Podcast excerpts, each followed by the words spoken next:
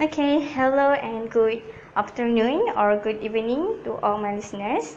So today's episode, um, our beloved Sir Puven have uh, give a talks to our class to share about life as a student. So, in my opinion, in my thoughts or quite not. Life as, as a student can be quite challenging for us to um, what we call to jalani apa ni? To to to to to. Ah itulah to jalani okay. As we know that um sesetengah. Wait, sesetengah apa dalam BI? Don't know, don't know. Okay, okay. Um, some of us might challenge might face the challenge to wake up in the morning.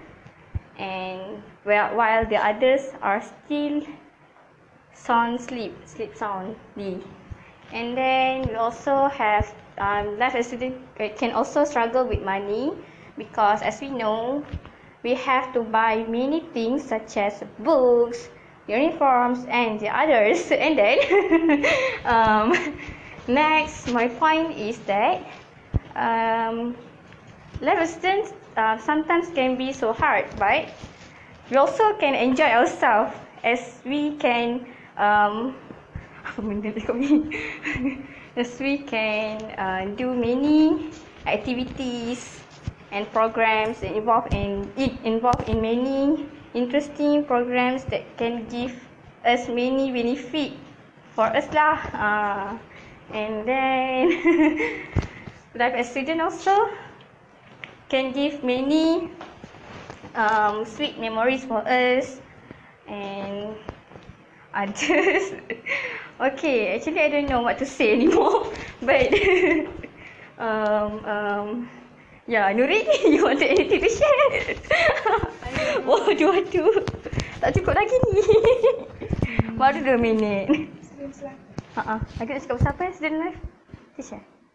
Uh, assignment. Assignment. Okay. Other than that, we also struggle with our assignment lah. So we have to um deadline to apa? Run to catch to to apa? To do. Yang on time tu to submit the assignment on the due date. So it's kind of like hard lah for us if we not manage our time properly. And then other than assignment, we also have to um, perform in our final exam so that we can achieve uh, a good pointer and it will give a better job lah one day. okay, terlalu dah ni. um, next, we start our assignment, our finals.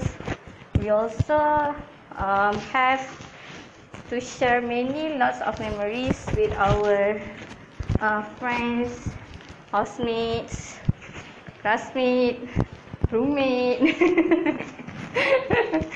okay.